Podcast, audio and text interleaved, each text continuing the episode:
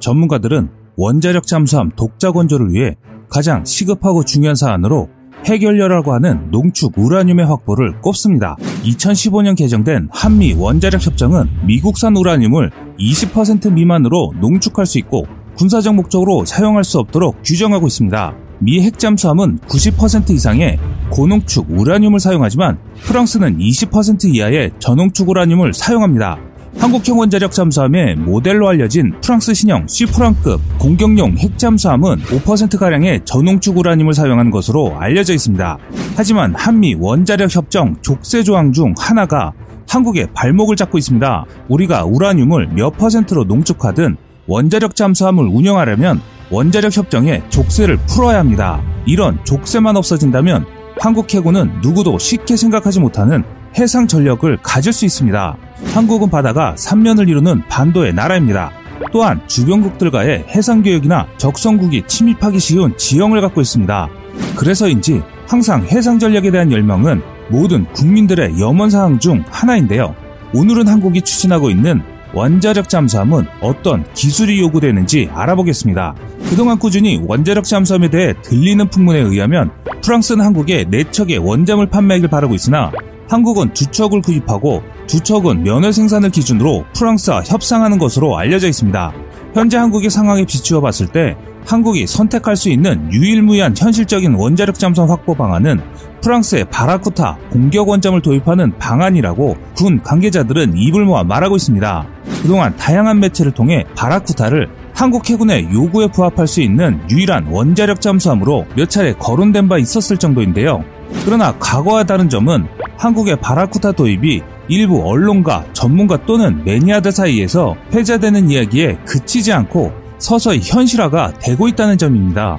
프랑스의 시프랑크 원자력 잠수함은 이미 설계가 완료되어 일본함이 건조됐습니다. 이를 한국 해군이 도입하게 된다면 설계를 완성하고 검증하기 위해 소요되는 시간을 대폭 단축하여 보다 빠른 전략화가 가능하다는 것과 한국은 만들어보지 않던 무기체계인 만큼 기술적인 리스크가 더욱 적어진다는 장점이 있습니다. 원자력 잠수함을 건조하기 위해서는 디젤 전기 추진식 잠수함과는 다른 선체 조립 시설을 필요로 하는데요. 국내 독자 개발하는 탐색 개발에서 설계를 완성할 때까지 소요되는 시간에 더해서 각종 설비 투자에 소요되는 시간까지 더 추가로 필요하기 때문입니다. 이뿐만 아니라 원자력 잠수함 건조 경험이 전무함 한국산 원자력 잠수함과 프랑스제 최신의 원자력 잠수함의 기술적인 리스크 격차는 더 말할 필요도 없을 정도로 크다는 점 역시 중요한 사항입니다. 프랑스의 C프랑크 공격 원잠이 한국 해군에게 적합한 가장 큰 이유는 우라늄 이백삼십오 비중이 이십 퍼센트 이하의 레이오 연료봉 다발이 장입되어 운전되는 케이 십오 원자료가 탑재되었기 때문입니다. 프랑스 정부는 프랑스 해군이 운영하는 주요 원자력 추진 함정들은 저농축 우라늄으로 운영한다는 방침을 오랫동안 고수해왔는데요. 현재 프랑스 해군의 핵심 원자력 추진 함정들은 샤를 드골급 원자력 항공모함과 트리옹팡급 전략원잠, 그리고 근미래의 주력 원자력 잠수함으로 자리 잡을 쉬프랑급 공격 원잠에는 모두 공통적으로 이십 퍼센트 이하의 레이우 연료봉이 장입되는 케이 십오 원자료가 들어가 있습니다. 이는 개정된 한미 원자력 협정에 부합하기 때문에 한국에게는 딱 맞는 조건이라 할 수 있습니다. 시프랑크 원자력 잠수함이 한국에 맞는 또 다른 이유는 체급입니다. 한국 해군의 현실과 실용성을 모두 고려한 상한선이 수중 배수량 오천 톤급 공격 원잠이기 때문인데요.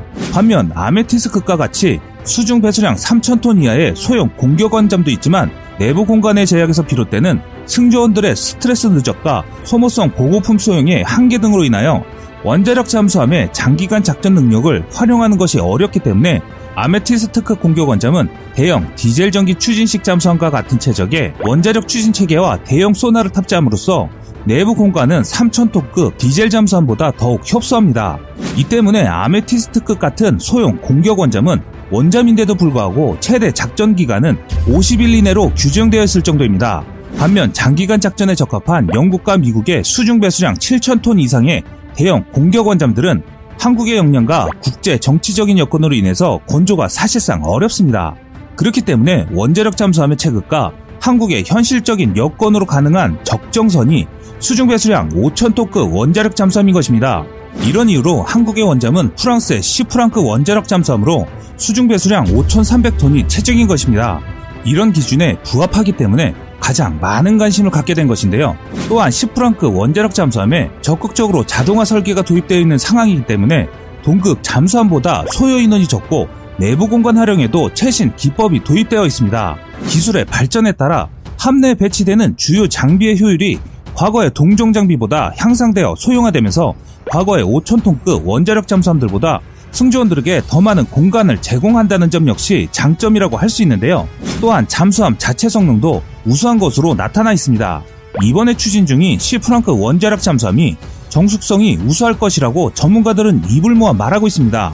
이번에 건조를 맡은 프랑스의 나발그룹은 원자력 잠수함의 정숙성과 관련하여 세계 정상급의 기술 수준에 도달해 있는 업체입니다. 특히 아메티스트급 공격원장과 같이 소형 원자력 잠수함을 정숙성이 우수한 잠수함으로 설계하는 어려운 작업을 성공시킴으로써 프랑스의 원자력 잠수함 기술 수준을 대폭 향상시켰다는 평가입니다. 그리고 트리옹팡급 전력원잠을 개발, 건조하면서 프랑스의 원자력 잠수함 정숙성 설계는 이미 세계 정점에 도달했다고 해도 과언이 아닙니다. 실제로 프랑스는 냉전이 한창일 때에는 구소련 해군 원자력 잠수함이 프랑스의 지브롤터 해협 인근으로 여러 차례 잠입하였는데요. 이를 방어하기 위해서는 지브롤터를 통과하는 동안 지브롤터 인근의 러시아 잠수함에 노출되지 않기 위한 높은 정숙성이 요구되면서 소음업체에 대한 꾸준한 개발이 이루어졌습니다. 프랑스는 천구백팔십 년대에 디젤 전기 추진식 잠수함에 선형을 소형 원자력 잠수함으로 재설계하면서도 잠수함의 높은 정숙성을 부여하기 위한 각종 소음 감소, 차폐 대책을 도입하기 위해서는 여유 있는 체적을 보유한 대형 잠수함을 만들어야 했지만 수중 배수량 삼천 톤에 미치지 못하는 소형 잠수함에 원자력 추진 체계의 소음 차폐를 위한 방음 대책을 도입하면서 기술적인 난이도가 매우 높은 작업을 성공시켰습니다. 프랑스는 이런 문제를 해결하면서 잠수함 방음 대책을 반영하여 아메티스트급 같은 소형 공격 원잠을 설계하면서 프랑스의 원자력 잠수함 방음 설계 기술은 대폭 향상되었는데요. 잠수함 소음 문제 중에 유체 소음을 감소시키고 내부 원자력 추진 체계의 소음 차폐를 위해 잠수함의 체적이 루비콘 공격원장같이 내부 체적 여유가 부족한 상태에서 소음을 대폭 감소시키기 위해서는 개선된 설계에 반영하는 방음 대책의 체적 대비 방음 효과 수준이 높아야 하는데요. 이를 위해 내부에 통합되는 추진 체계의 자체 진동과 소음을 대폭 감소시켰으며 이를 위해 소형의 원자력 추진 체계에서 터빈을 거쳐 추진력이 만들어지는 과정에서 발생하는 에너지 손실을 대폭 감소시켰습니다. 보통 밀리터리 매니아가 아니면 모르시는 것이 하나 있는데 원잠이 디젤 잠수함보다 모든 면에서 우수하다고 생각하시는 분들이 많으십니다. 사실 원잠은 디젤 잠수함보다 운동 성능 및 작전 반경에 따른 성능만 우수하지 사실상 소음이나 은폐성은 디젤 잠수함보다 못합니다. 오히려 원잠이 기동될 때 나오는 소음은 디젤 잠수함보다 더 시끄럽기 때문에 연안 방어에는 원잠보다는 디젤이 더 유용합니다. 하지만 이런 치명적인 단점에도 원잠을 최고로 꼽는 이유는 작전 환경에 대한 제약 조건이 거의 없기 때문입니다. 한국과 같이 바다로 둘러싸여 있는 나라는 이십사 시간 항시 바다에서 적들을 감시해야 하는데 소형 디젤 잠수함으로는 적을 추적하는 속력도 부족하지만 잠항 시간이 짧은 것이 가장 큰 단점입니다. 그렇기 때문에 원잠같이 잠항 시간이 길고 적 발견 시 따라가 추적할 수 있는 무기 체계가 필요한 것입니다. 그래서 성능은 강력하지만 제한된 체적의 공간 안에서 최대한의 정숙성을 확보하는 프랑스의 원잠 설계 기술은 한국처럼 충분하지 않는 체적을 갖는 중형 원자력 잠수함에 적용되면서 최적의 상황을 연출할 수 있게 되는 것입니다. 프랑스가 갖고 있는 기술은 이뿐만이 아닙니다. 잠수함의 공격 방어 무기도 한국의 환경에 맞아야 하는데 이런 조건들도 부합한다는 것인데요. 또한 프랑스는 러시아와 지브롤터 해협부터 시작해 지중해까지 경계해야 하는 지리적 환경으로 인해서 과거부터 높은 수준의 대잠, 대함 교전 능력을 필요로 했습니다. 그래서 특이하게 에프 십칠 계열의 웨이크 호밍어뢰와 함께 에스엠 삼십구 액조세 잠대함 미사일이 탑재되게 됐습니다. 그렇기 때문에 바라쿠타 원자력 잠수함인 쉬프랑급 공격 원잠은 북한 에스엘비엠 발사 잠수함을 추적, 감시하고 타격하기 위해 심포와 마양도 사이에 좁은 해협으로 접근하기 위한 높은 정숙성을 필요로 하는 한국 해군의 요구에 부합하는 무기체계가 될 수 있는 것인데요. 과거 프랑스가 자국을 위해 개발한 시스템이 한국의 작전 환경과 매우 흡사하기 때문에 프랑스 최신의 원잠을 한국의 차세대 원잠으로 생각하는 이유입니다. 프랑스는 트리옹팡급 잠수함을 설계하면서 일신된 함형 설계 기술과 구조 설계 기술, 방음 대책 설계 기술, 추진 체계 효율 극대화, 펌프제트 추진 체계 기술 등은 우리 한국이 추진 중인 바라쿠타 원자력 잠수함에 도입되었습니다.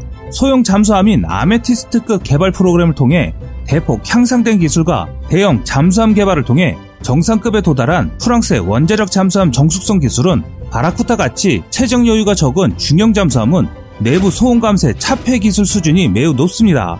기관의 소음 감소를 위해 효율 높은 추진 체계의 설계가 필요하고 케이 십오 가압수형 원자로에서 터빈으로 이어지는 고압 공기 전달 계통에서 발생하는 저주파 소음 차폐를 위한 대책이 도입돼야 합니다.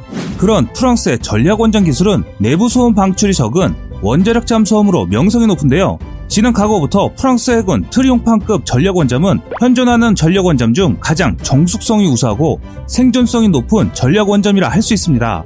선진 군사 기술을 받아들이고 또한 이런 기술들을 한국의 잠수함 개발 기술로 습득할 수 있다면 한국의 잠수함 건조 능력은 세계 정상급과 견주와도 부족하지 않게 될 것입니다. 지금까지 세상의 모든 이야기거리를 얘기하는 꺼리튜브였습니다. 시청해주셔서 감사합니다.